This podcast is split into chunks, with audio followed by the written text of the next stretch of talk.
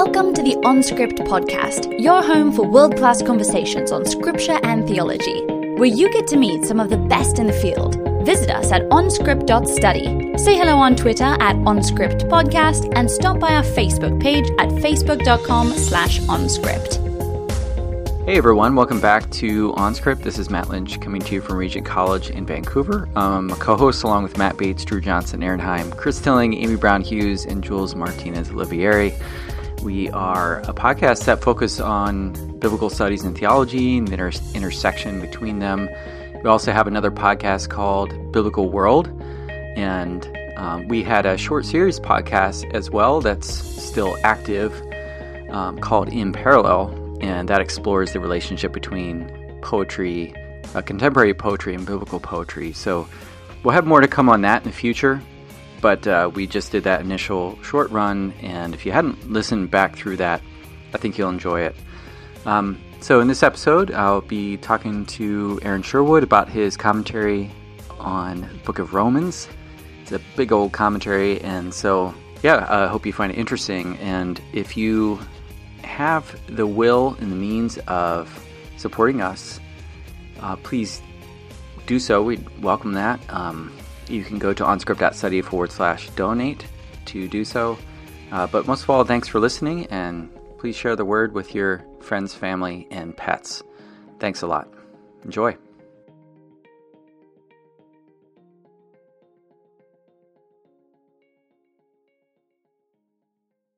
Hey everyone, welcome back to the OnScript podcast.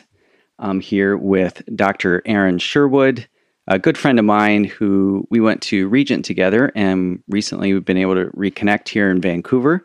So, uh, Aaron, it's good to uh, have you on OnScript. It's good to see you after a long time. Yeah. So, Aaron is a, um, a biblical scholar who did his PhD at the University of Durham, and he specializes in how Old Testament theology is the basis of Christianity and the New Testament. He uh, used to work as a professor, and he's now a stay at home dad who writes in his spare time, and write he does. Um, he's uh, he's published a book called Paul and the Restoration of Humanity. Um, he's working on a theological novel about Samson right now, and he also wrote a major Romans commentary for Lexham Press, and that's what we're going to be talking about today. So, major by word count, at least. yes, uh, comes in at over what is it? Over 900, uh, 900 pages. Yeah, with all the appendices and stuff like that. Yeah, great. So um, I'm excited to speak about Romans with you, and um, it's a book obviously of great interest to a lot of Christians for very different reasons. Sometimes um, a lot of people come to the book with particular theological agendas, agendae. I don't know how you even pluralize that. Um, I think you just invented a new word. We can go with it. Yeah. And, you know, whether it be Calvinism or, you know, even like wanting to find a, a sort of confirmation of the new perspective on Paul in more recent scholarship. So maybe we could just start out and maybe I'd be interested to hear what initially caught your imagination when it came to Romans such that you wanted to even write about it so do you remember like what kind of caught your interest initially? Yeah, and it's going to sound funny. My first disclaimer is the same thing I say in the preface of the book. I love Romans, but I think I've been in a lot of churches where people focus on it way too much. And they sort of have a canon within a canon, and Romans is at the top of that list. And I sort of had a soapbox where I wanted to tell people, yeah, Romans is cool, but stop paying so much attention to it. So I wanted to give my reading and explain what I think is really going on and how sometimes the things that people want there to be in Romans aren't in Romans. And if you know that, then it kind of clears your eyes and you're allowed to go look in other places to see what cool things are out there to discover. So for me, because I do do a lot of Paul stuff, for me, what I'm really hoping and excited for someday is to do something with Ephesians. Because Romans is cool, but Ephesians is really where it's at. So I wanted to clear the ground a bit and and giving your interest in sort of the the way that biblical theological themes weave their way through the New Testament, I'm sure a lot of what you're doing as well is sort of getting like kind of riding the interest that exists already in Romans and pointing people to the rest of the canon too, right? Yeah. And Paul does that because he quotes Roman, uh, sorry, he quotes the scriptures in the Old Testament like a hundred times wow. in Romans. So it's dense. Mm-hmm. Even if I say there's other cool New, New Testament things that are theologically interesting, that doesn't take away from how complex and dense Romans is and sophisticated it is. So if you're interested in the Old Testament or Scripture or the um, Jewish background and linking that up with Romans, there's plenty of material to explore. Yeah, great. Well, um, let's start out by talking about the context of the book of Romans, because you you talk about in the commentary how the context defines Paul's content in the book, and maybe you could just unpack what you mean. But I'm not sure that's exactly how you put it, but that's the um, idea that you convey. Romans is one of the most over researched books ever. And if you look at the list of 50 or 60 or 70 commentaries that have ever been put out there, kind of line them up chronologically. Less so now, but for a long time, you'll find that people thought of Romans as sort of a theological textbook or source book. And more and more in the last 50 or 20 or 15 years, people have gotten away from that and started to say, you know what, there's some occasional things going on here too. And I really um, want to embrace that relatively newer idea and say, you know what, Paul is interested in A, talking to the Roman church about some problems they're having, and he wants to weigh in on those things pastorally for them. And B, he wants to come visit them for the first time ever and um, get their help with the missionary trip that he's planning.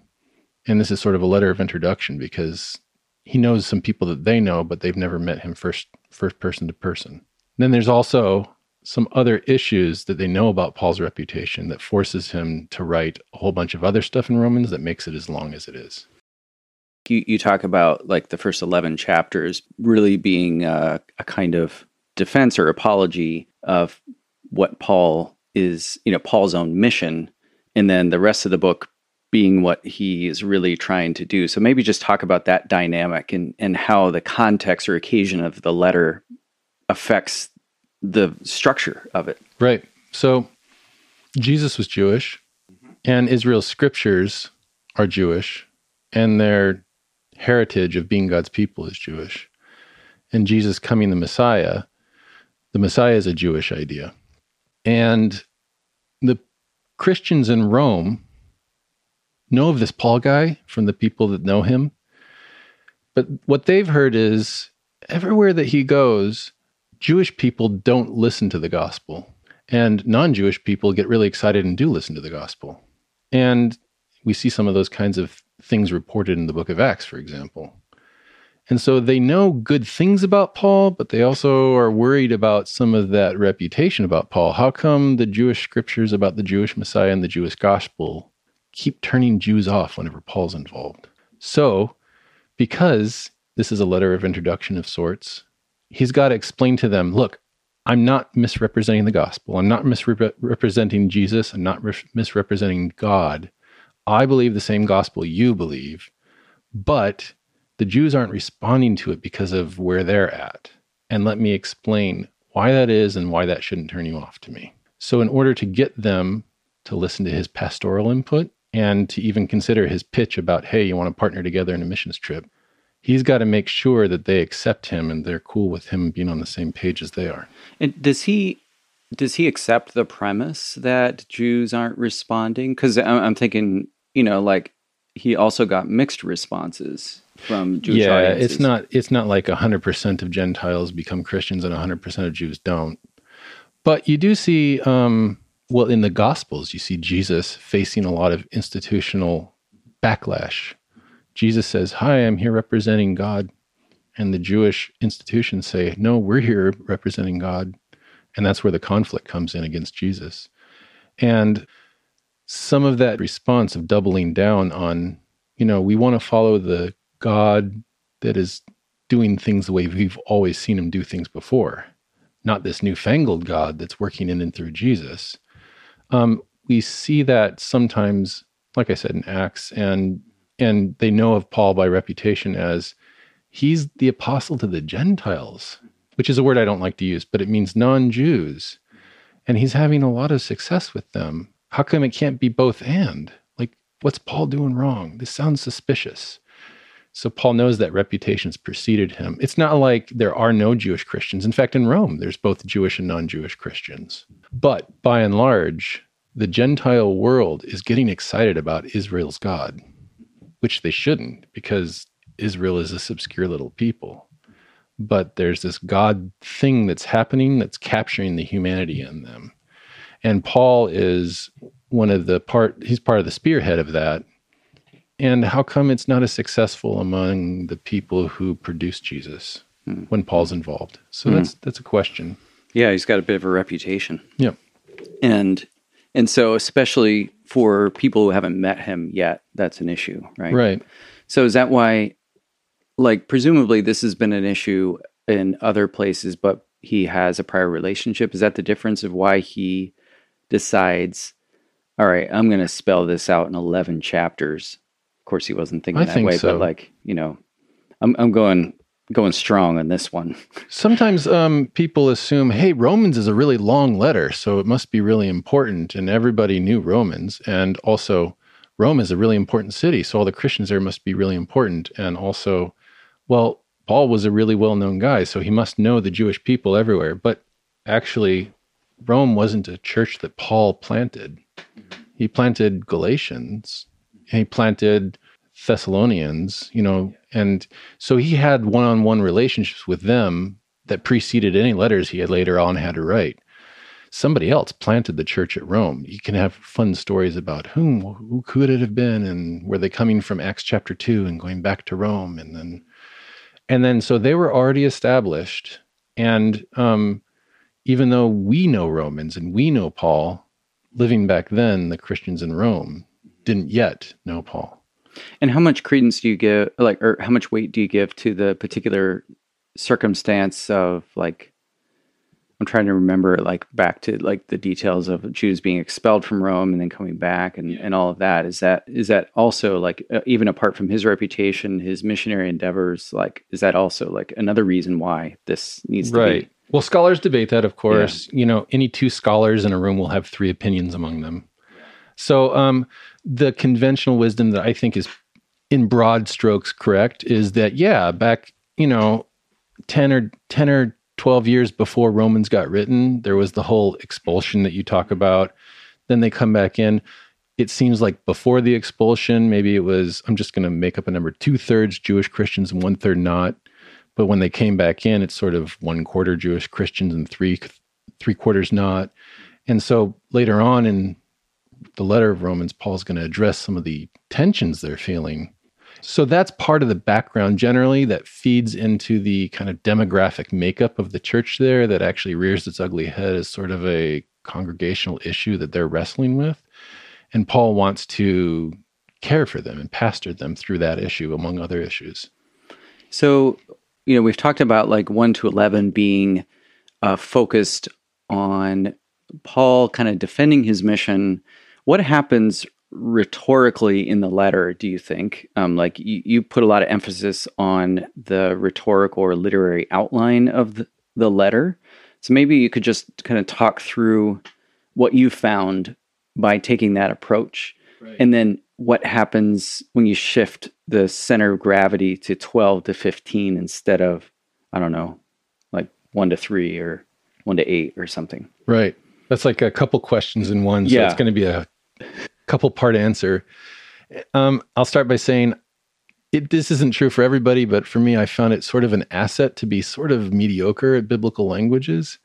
Because what it did for me is okay, the first thing I do is I sit down and I translate the letter, and I'm doing my best. Mm-hmm. And because I'm not as skilled as I could be, it forces me to go slow and every time there's a so that or a then or a therefore or a for or a because, I stop and I think really carefully about how does this because chunk of the sentence go with the previous chunk of the sentence? Is it above it or below it? Like if you're indenting it, is it indented or outdented? What's the main idea in the so I did that for the whole letter, and you do that for each paragraph, and you come up with, oh, this little sliver of the paragraph is the main idea of the paragraph. Mm, mm-hmm. And then you So that's like what we call discourse analysis. Is that? Yeah. Yeah. and it's a bit subjective. It's part art, part science. yeah. It's a bit objective and a bit subjective. So you can quibble, but I did that for a paragraph and find out the main idea for the paragraph.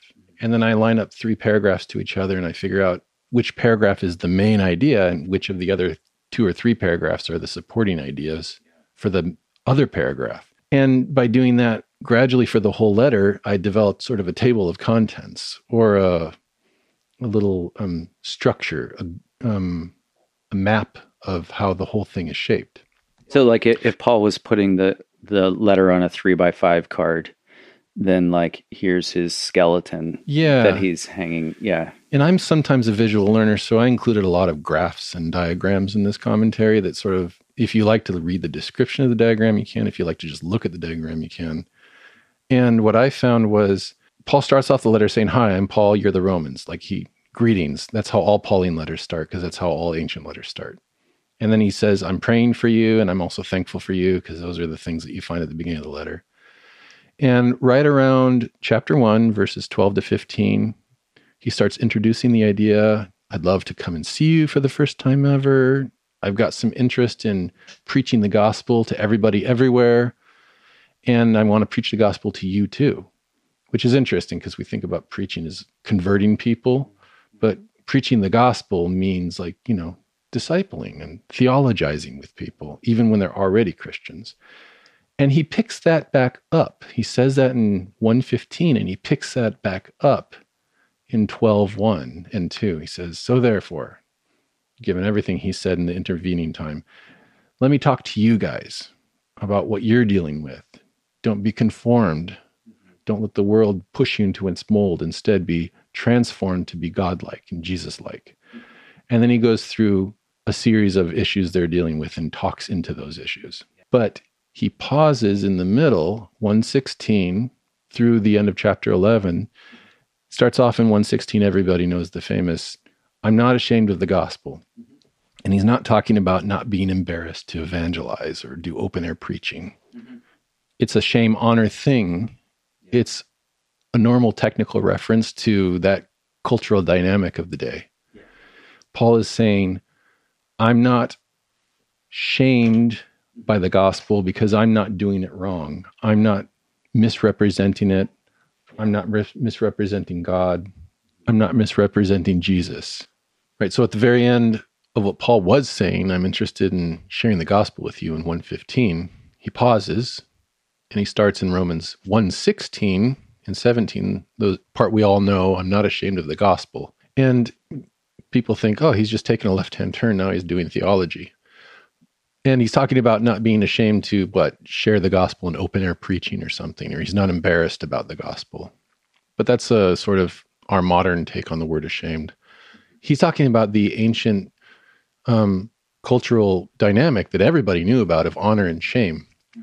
And Paul's saying, I'm not bringing shame to the gospel. I'm not misrepresenting it or God or Jesus, and you won't be mis you won't be ashamed by association if you connect with me. Because, as those two verses finish, it's despite what you think you've heard about me and Jews not following the gospel, it is indeed God's power for salvation for everybody, all who believe, whether Jew or not Jew.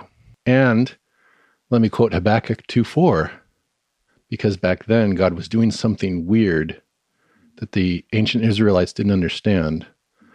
And Habakkuk's message to them was I'm God, I know what I'm doing. Keep following me faithfully and let me work it out. And the people who were faithful to God will continue to follow him faithfully, even if they don't understand what's happening. And Paul says, You might understand how the Jews are reacting to my gospel, but I am faithfully preaching it. And for those of us who are faithfully following Jesus, even though we don't like what it looks like in this segment of the population, we need to keep being faithful and not start infighting about the whole thing. So that's his thesis for 116 through the end of chapter 11.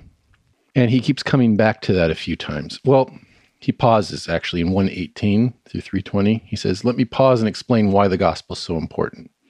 Because without the gospel, if we take the gospel out of the equation and just look at sort of the human condition, the human condition is as a group, all of us, humanity, are sinful and we're under God's eschatological judgment. That's what the word wrath means there. People get excited about, hmm, is God doing something with justice or predestination? No, it's just there's going to be, like in the Old Testament, the day of the Lord someday when there's eschatological judgment. And without the gospel, all of humanity is where they were in Genesis 3, waiting for that judgment to fall. And he talks about that for about two and a half chapters. And then in 321, for about 10 verses. And then again in chapter 5. And then the last nine or 10 verses of chapter 8, Paul says, Here's what the gospel is. And he lays it out, but he pauses in between each of those sort of bullet points. And he pauses to explain a detail or to answer a potential objection or to to um to make sure that there's no confusion about anything that he said in the mean in those.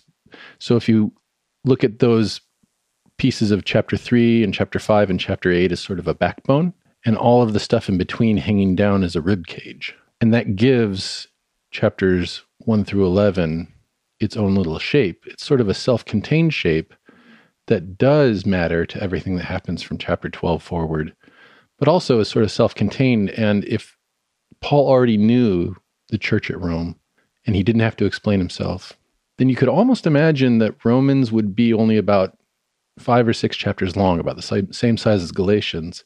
And he would have skipped all of that stuff. So it's a good thing that they didn't know him so that we as the church can benefit from him having to write it all down. yeah, depending on how you look at it. Um, so Okay, so you've got this uh, introduction to the gospel in 1, 16, 17, and then in 3 and 5 and 8. And what what is Paul's gospel? Like what how does he articulate that? Well, in that first backbone piece, chapter 3, um, around 321 to 29ish, 31ish, Paul says, "But now God's salvation and his righteousness is being revealed in what happened with Jesus Christ.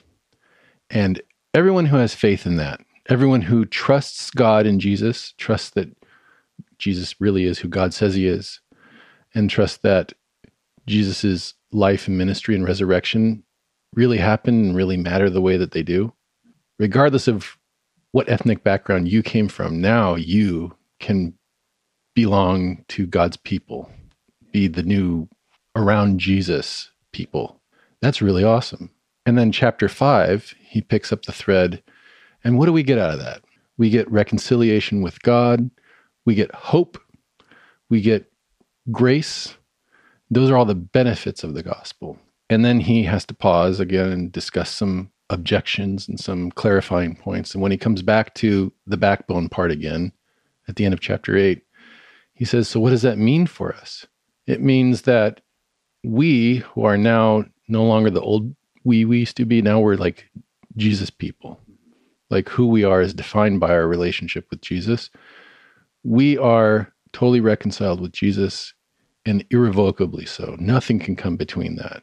Death, life, plagues, troubles, tribulations, um, angels or demons, heaven or hell. Nothing can come between that. That is secure because we are in fully in that relationship with Jesus and that is sort of in those three peak moments of the 1 through 11 chunk. That's sort of the peak moments of the this is paul's gospel and the i think the roman audience would have agreed with most of those things. They would have been like yeah that's the gospel that we founded our church on too. Paul's on the same page as us. And uh, I, i'm just i'm hearing you talk about these peak moments and imagining like for some people listening let's say they're preaching Romans, uh, like a s- five or six week series on Romans. Given that skeletal structure, what are the texts that you would recommend people zero in on? Only five or six. I have to choose yeah, five yeah. or six. Like, uh, of course, some churches do like a you know a 52 week series on Romans, but a lot of churches just yeah. do a shorter series. I don't know if this would make the list of five or six. I do like 1 12 to 15, where Paul is sort of saying, before he gets sidetracked with all of the issues that they're going to have with him, Paul's sort of saying, you know, as a, a prophetic pastor, church planting person, this is what I'm excited about. I don't know if you want to devote one of your only weeks to just that, but I think it's a cool moment if you think about how it fits into the whole book, the whole letter. Then, of course, uh, 321 to 26, the part where Paul says, but now, because he's just finished talking about from 118 to 320 why the gospel is needed, why apart from the gospel, humanity is in the human condition and all messed up. Genesis 3 area. And then Paul comes back to where he was, but now, and maybe tied into that, you would say he's not ashamed of the gospel in chapter six, in chapter one, verse 16, because, but now mm-hmm. in Christ Jesus, we are.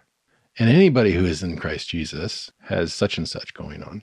And I was most surprised when I was writing the commentary. One of the passages I was most pleasantly surprised by was chapter 5, verses 1 to 11. Because if I can flip there real quick. Therefore, what's therefore? It's everything up until then. But he's kind of picking up on the thread of thought from 321 to 26. If my discourse analysis is a key, is a clue. Therefore, what have we got? We have peace, we have shalom with God through the Lord, and the Lord word there is a God word too. Mm-hmm. So there's, you know, Jesus is representing God in creation for us, through whom we have gained access. We have hope, we have reconciliation, and we have been justified. And I found that moment really cool given the chapter three stuff, but now in chapter five, we have having been justified, what do we got? We got shalom, we got hope, and we got reconciliation. And that is like saying the world is continuing on, but we already live in God's kingdom. And that's really cool. Um, another chunk of stuff that I like is in um, maybe chapter eight, which is sort of a piece hanging off of a piece hanging off of a piece to make a point. So it's not like the main idea, but in chapter 8, sort of verses 1 to 17 ish, um, Paul's just finished in chapter 7 illustrating what it looks like to be stuck in sin. And he asks, okay, but we're Jesus people. How do we get out of sin? And he says, by the Holy Spirit. Not a philosophy, not a right doctrinal statement, but by an actual tangible um, historical empirical experience that we've got of a relationship with Jesus' presence here with us. The resurrected Jesus in heaven has returned his presence to us. And that's the difference between us and people who just know that they need the gospel but don't have it. We don't just continually living the way we used to. He says, by the Spirit, you're empowered to actually be little Jesuses. And the life that you have kind of got nipped in the bud and you have a new life that's replaced it and you're now a mobile example of jesus's life. So that's a really cool moment even though it's a subordinate piece of a piece of a piece. And then when paul does get into his speaking pastorally into their situation some of the things they're dealing with um, end up being kind of theologically really com- rich and sophisticated. Paul in 14:1 through 15:6 is dealing with the question of the strong and the weak. Earlier I said scholars debate everything and sometimes people say, "Nah, this isn't so much an ethnic thing." And I think the majority of scholars say, "No, this is probably mostly an, an ethnic thing." You have the strong who are non-Jews who think that they don't have to follow Jewish stuff in as part of being Christians and you have some of the Jews who said, This is how we always grew up being Jewish, and we got to keep doing it to be good, good Jewish Christians. And they're infighting a little bit. And maybe some non Jews were in the other group and some Jews were in the other group. But that's not the point. The point is, Paul comes together and he doesn't tell them who's right. He says, Love each other. He says, Accept each other as you are. He says, Come together not with necessarily the right exact doctrinal formulation come together with unified worship. Because you see in the Old Testament, when God restores God's people, when humanity becomes humanity again fully, what that looks like is them worshiping God who deserves the worship. And so Paul says, jump to the end and just do that. Worship God together with one voice. be univocal in your worship, and then you'll be united in your identity. And all of these sort of debates and quibbles about whose version of daily practices is the right version will fall by the wayside, and you'll end up acting like Jesus towards each other. That's another cool moment. Um, and my favorite moment in the theology of Romans is the very next paragraph, 15, 7 to 13, where I think we get a little keyhole glimpse in Romans into what Paul's big picture theology is. And the reason it's not more in Romans is because he's dealing with stuff. He's not writing Romans to share his view on that. You see that in other places in the Pauline letters, but he taps into it there a little bit because he says, in summary, as he's wrapping up his instructions to their pastoral situation, he says, in summary, in that paragraph 15, 7 to 13, welcome one another as Christ welcomed you. Treat each other the way Jesus treated you. Be Jesus to each other. And he says, why? He says, let me quote the Old Testament four times in a row. And what he does is he quotes four times in the Old Testament where it's talking about someday when God fixes everything and God's end game comes to fruition. It's going to be God enthroned, creation restored, humanity restored, and humanity is as one single group who has shalom, again, that word, is worshiping God and glorifying God. And it's going to be not just the Old Testament Israelites or the Jewish people, it's going to be breaking down all those boundaries and reunifying all humanity, not just for the sake of reunification, as in hands across America or something, but as in going back to pre Genesis 3 screwed up things, back when it was just humanity and Israel is going to, at least for the people who are God's people, Israel is going to have encompassed all of them together at once. And the new the um the scriptures, the Old Testament look forward to that over and over and over. And Paul says, if you Romans do that now, then you, at least in your little pocket of the Roman Empire, will be an embodiment of that Old Testament expectation, the end game of God coming to fruition. And I think that theology in that paragraph drives or motivates all of the other instructions Paul gives out throughout the whole the rest of the letter. Hmm. Now, um, talk about a lot of the theological puzzling over the book of Romans has to do with 9 to 11 and other places, uh, particularly around the theme of predestination or not. And um, you have something to say about that. So I'd just like you to maybe talk briefly about right. like whether you think Romans is addressing predestination um, or is critiquing it, or whether that's the wrong question. How people use Romans as one of their fighting grounds to debate their sides back and forth with each other. My my long story short, my end position is predestination may be a thing in the New Testament or the Bible or in Paul, but it's not in Romans. So when people have that discussion with each other, they should leave Romans out of the discussion. There's usually there's more than just these, but there's usually a couple specific spots. Usually people look at Romans 8, 28 to 30, and then they look at part or all of Romans 9 to 11. And I don't say the Arminians are right, predestination is wrong. I just take a careful look and follow sort of through the verses and I say, well, predestination isn't really what Paul is talking about or interested in here.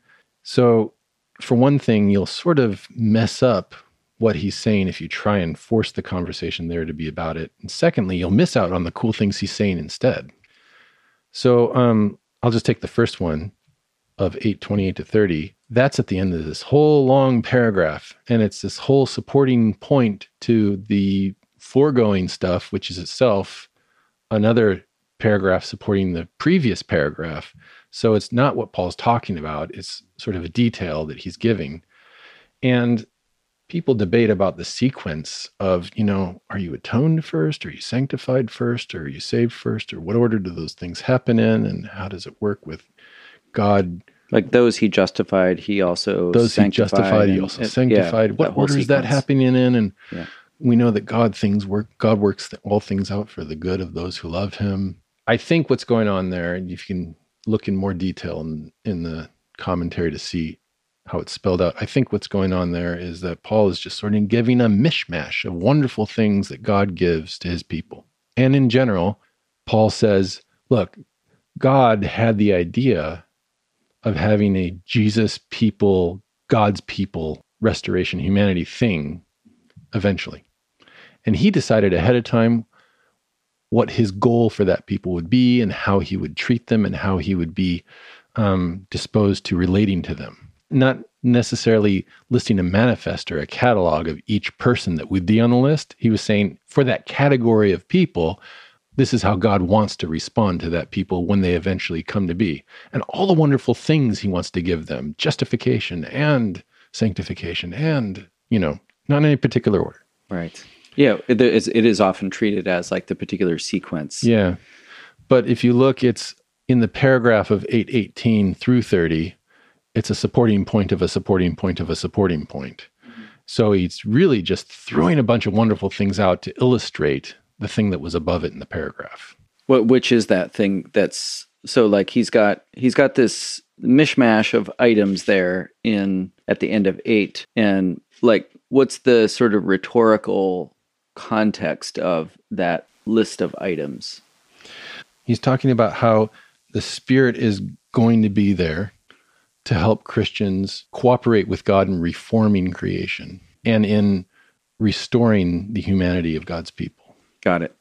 And um, you also had a discussion. We probably don't have time to get into it, but um, I thought it was helpful too in talking about um, God has mercy on those He has mercy. He harden, or hardens those He hardens. He has mercy on those He has mercy, uh, which is another like text that's picked up for discussions about predestination and and you were pointing out that this is coming out of the context of the Old Testament where God hardens Pharaoh for his idolatrous and um, idolatrous behavior and his injustice. And so it's not just that that God arbitrarily hardens some people and arbitrarily has mercy on others, but like this is a very specific occasion insofar as people are Pharaoh like.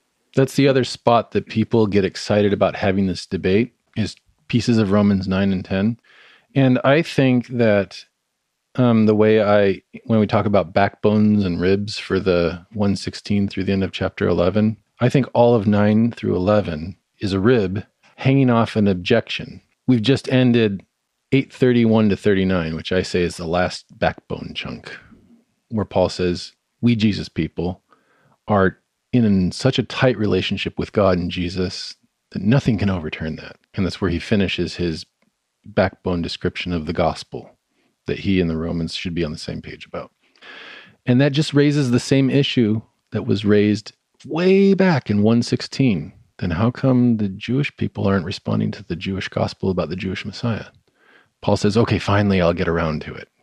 After I've laid all the groundwork, I can finally answer that question in chapters 9 through 11. And after a short little introduction where Paul says, I'm as agonized about this as you all are.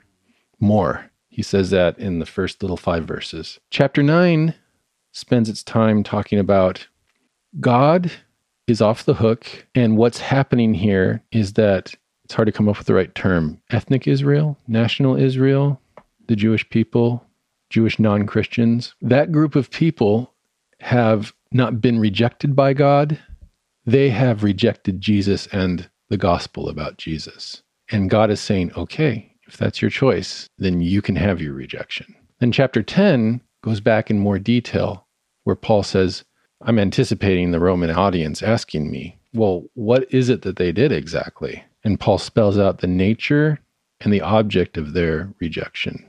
They've decided they like this version of God over here that fits more with their expectation than that version of God over here with Jesus is doing something unexpected new and radical from their perspective. So the chunks that you're talking about in chapter 9 would first be 9, 6 to 13, which is a paragraph where Paul throws out some stuff about Jacob and Esau and Isaac and Ishmael. And it seems like God is picking the ones he wants and not picking the ones he doesn't want. But that's not what that paragraph's about. Paul's saying, first of all, Israel as an entity doesn't exist because they were some pre existent nation. God called them into existence by having a relationship with them. Their relationship with God is what their nationalness even is predicated on. And that happens before they did anything. And God continues to faithfully let that keep happening even after the entire Old Testament saga of them rejecting him, which is why at the end of that paragraph he cites Malachi, where, yes, the language is sort of tying into the Genesis stuff. You know, Jacob I loved and Esau I hated, but Malachi is talking about the nation of Israel I've remained lovingly committed to. And by contrast, their enemies, the nation of Edom, I have defended them. I've defended Israel against their national enemies. And this is after the entire Old Testament history of them rejecting God over and over and over. So that first paragraph is saying Israel's very existence depends on their relationship with God. And that continues because God is faithful, even when they have tried to screw that relationship up over and over and over. So, if anything is happening here, God isn't to blame. If there's an Israel to complain about them not being close to God, it's only because God made them an Israel in the first place. The second paragraph says in 9 14 to 18, where you're talking about the Pharaoh stuff. Okay, well, what's changed? God forgave Israel over and over and over for the whole Old Testament. Why isn't he forgiving them now? And Paul anticipates that question and says, okay, it's just like in the story of the Exodus. It's not just any old sin.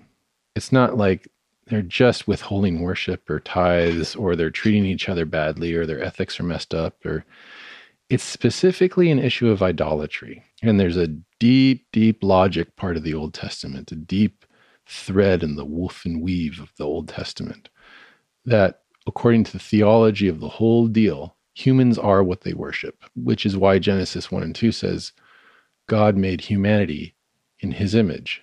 And when they keep worshiping him, they keep being human. If they they keep being like his image, they keep looking God-ish, the way they were designed to be. If they replace that with a rock or a baseball bat or a political party or a movie or a sculpture of another god, then because of the way humans are designed, they'll start to look like that thing instead. And the problem is only God is the living God, and only God is the thing that humans are supposed to image. So if they start imaging something else, they'll stop being really human as they were intended. So, I was explaining earlier, you can throw a rock, or you can break a glass, or you can smash a bat across a tree trunk, because those are just inanimate objects. They don't have any agency, they don't have any rights, they don't have anything. You own them. And if humanity stops being humanity and becomes a thing instead, it's sort of at God's discretion what to do with that thing. God never arbitrarily takes humanity and rips their humanity away from them. He wants to relate to them. And then Genesis 3 happens. So God, it seems like from everywhere else in Scripture, doesn't take nice, God fearing people and transform them into idolatrous, God hating monsters. It's when they sever that humanity cord voluntarily, God says, okay, I'll let you have what you want. You'll get to be like the thing you're worshiping and suffer the consequences of all of that. If you're worshiping a deaf, dumb, mute idol, you're going to become deaf, dumb, mute, and unthinking and unfeeling. And in Exodus, you have Pharaoh in Egypt who are worshiping false idols and are dehumanizing themselves that way. And God says, okay, I'll let you become dehumanized just like you wanted.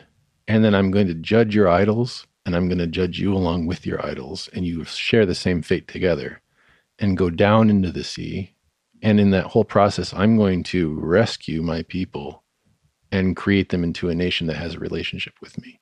So I'm going to use it for my purposes. Not because God took Pharaoh, a nice guy, and took away his free will and changed him into a thing so that he could use him for his own mischievous plans, but because Pharaoh chose that, related to God by severing that relationship, severing that humanity. And then God said, I can work with that. And he, he made it work and he brought Israel out.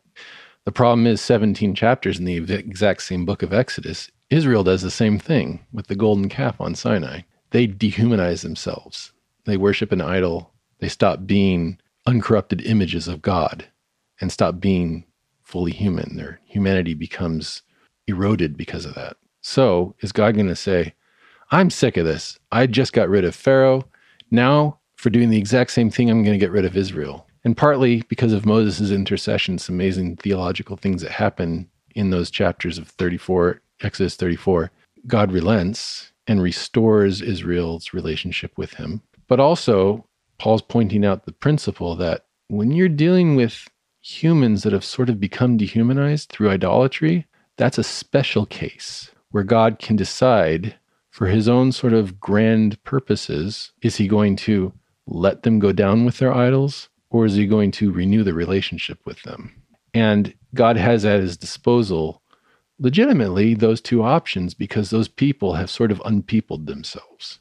And in the case of Israel in the old in Exodus, God restores their humanity. So is Paul talking about predestination in Romans 9 there? No, Paul is referencing the common Old Testament story that all Christians at that time knew about how when you're dealing with idolaters, when you've subjected yourself to God's judgment and sort of like plans and purposes by committing idolatry, then God can either confirm you in your hardening or he can have mercy in restoring your humanity and your relationship. And now in the first century, when the Jews, when the Israelite people, the ethnic Israelite people, are acting like Pharaoh, ironically, who they were freed from all those generations ago, God can say, okay, you want to reject me, you want to follow a version of God you like better as your idol, I'll let you be confirmed in that choice. And ironically, I'm going to use you to bless the non Jews, the nations, by doing that. Because now, just like I showed mercy to the idolatrous Israelites in Exodus, I'm going to use you to show mercy to the idolatrous non Jews and nations now in the first century Roman Empire. Yeah, there's so, a there's a lot there. I have like 20 follow up questions, but I um But the point know, is yeah. predestination never came up in that conversation. Yeah. It's just not right. there. You're right. No, that makes a lot of sense and I think you know, thinking about the Old Testament background really helps to clarify how irrelevant the doctrine of predestination is to that discussion. Yeah, that particular paragraph yeah. of Romans. Yeah. yeah. yeah. I'm wondering if you could just touch briefly. I thought it was an interesting interpretation of the like creation awaiting the revelation of the sons of God in Romans 8. Yeah. Uh, if you could talk about the Old Testament background there, which is obviously a big part of your method, is New Testament use of the Old. This is kind of a footnote. The thing you're talking about is in Romans 8. Yeah, Romans 8, 18, and 19. And I consider 18 through 30 a paragraph or a thought unit or a pericope. So the main idea in that whole what is that mini verse pericope would be creation is getting restored. God is doing it. God is doing it through you guys, Roman audience who are Christians and Jesus people. And this is really exciting. And he he says that at the beginning of the paragraph, um, our present sufferings aren't worth comparing to the glory that will be revealed in us. This is Paul's diplomacy. He's including him with his audience. He's trying to get on their good side. The creation waits in eager expectation for the sons of God to be re- revealed. And this would be maybe a fun little presentation or journal article, something I noticed almost as a footnote, but I haven't followed up, but I haven't seen anybody else notice it anywhere else. And this phrase, sons of God, is very rare in the entire Old Testament tradition, the scriptures, and in anywhere in the Second Temple Jewish literature. You see variations on it, like a son of God, or sons of the Most High in certain cases where it's talking about certain theological ideas. But the phrase sons of God seems to be reserved for just a few spots. There's a spot in Job where it's talking about some sort of spiritual beings or angels. And there's a spot in Genesis 6 1 to 4 at the beginning of the flood where the sons of God screw up everything. And it's debated, but the idea is there's some sort of spiritual beings that are crossing, transgressing creational boundaries by having interrelationships with humans. Sons of God should be sticking with their own kind, just like humans should be sticking with their own kind, like it says in Genesis 1 and 2. And when they transgress that boundary, it throws everything out of whack. All of the creation falls apart. It all comes tumbling down into pieces, and you get the flood narrative of chapter 6 to 9. So the sons of God messed it all up and it almost completely got screwed up and stopped, and God had to reset and start again. And I thought that this phrase, sons of God, is Paul with a little wink and a nod putting in there the idea that when creation is restored, which is a big picture idea from the Old Testament all over the place, he threw in the idea that we are now the sons of God. And so, just like there was a time in Genesis 6 where the sons of God screwed up creation, now we're going to have a new draft of the sons of God who are going to fix the creation that the sons of God screwed up the first time. So, it's like a little um, throw in phrase for those paying attention, I think that maybe Paul was tracking back to that little moment in Genesis. Um, a, a, lot of people coming to commentary on Romans are going to be curious about your take on the new pers- new perspective on Paul. So I'm just wondering, like, what role that played in your commentary. If you could just give a brief kind of take on that. That's easy to do because my interaction with the new perspective was sort of a brief take in the commentary too if you go back to like 1970s 1980s the new, new perspective was very timely in correcting a problem that maybe you had with pauline scholarship or roman scholarship. Going back to maybe say blame it on luther.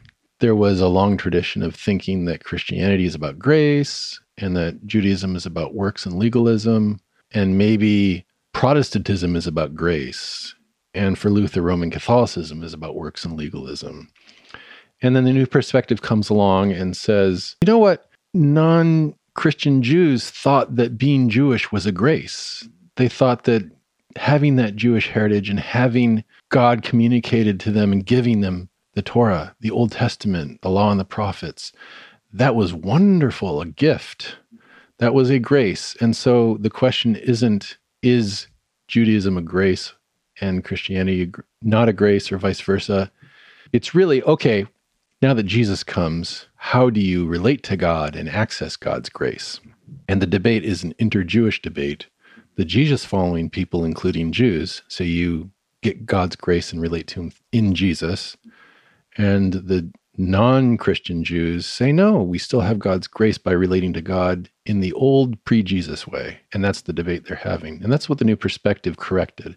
And the new perspective tends to use the metaphor of inside and outside membership, of being members that are inside or being non members that are outside people of God. And the Christians and the non Christian Jews each had their definition of what the people of God was and how you were inside or outside. And that's what the new perspective likes to phrase. That's how the new perspective likes to phrase things. I think that was a helpful corrective given sort of what people thought the conversation was before. But what the new perspective inadvertently does, you could say, is they turn things overly into a social a sociology thing. And so being Christian is not about being empowered by the Spirit, having a relationship with Jesus, having a relationship with God in Jesus. It's mostly just about which social group you belong to and how you religiously identify yourself within society or within your culture. And um, the new perspective inadvertently kind of says, okay, Jewish people say say that you are sociologically presenting yourself to everybody around the, as Jews, whereas Christians are sociologically presenting themselves as everybody to everybody around them as being inside the Jesus people, relating to God in connection with Jesus. And it's not a social reality for Paul it's fundamentally a theological and spiritual relationship in reality for Paul. So I think that really got de emphasized and in some ways devalued by the obsessive language of the new perspective. So from that early point on in the commentary where I mentioned this is what the new perspective did that was very helpful, but then this is the kind of unhelpful emphasis they introduced instead. I don't use inside outside language anymore. I start talking about participation in the heritage of God's people and being in relationship with God and connection in relationship, having an identity that's defined by that relationship with Jesus and an identity that is making you part of God's community of people. Yeah, Aaron, um, there's a, a lot more we could probably unpack, of course, in this, uh, given that you've written a 900 page commentary on, on this uh, rich and wonderful book. Um, but I will point our readers to uh, check out your Lexham Press commentary on Romans. And thanks so much for taking the time to hang out and talk about what you've done. Thanks for inviting me. This is fun. You've been listening to OnScript, delectable conversations on scripture and theology. If this episode has brought you inner peace or lit your biblical fire, please consider a small donation of just 2 or $5 per month. Information on how to donate can be found at onscript.study/donate.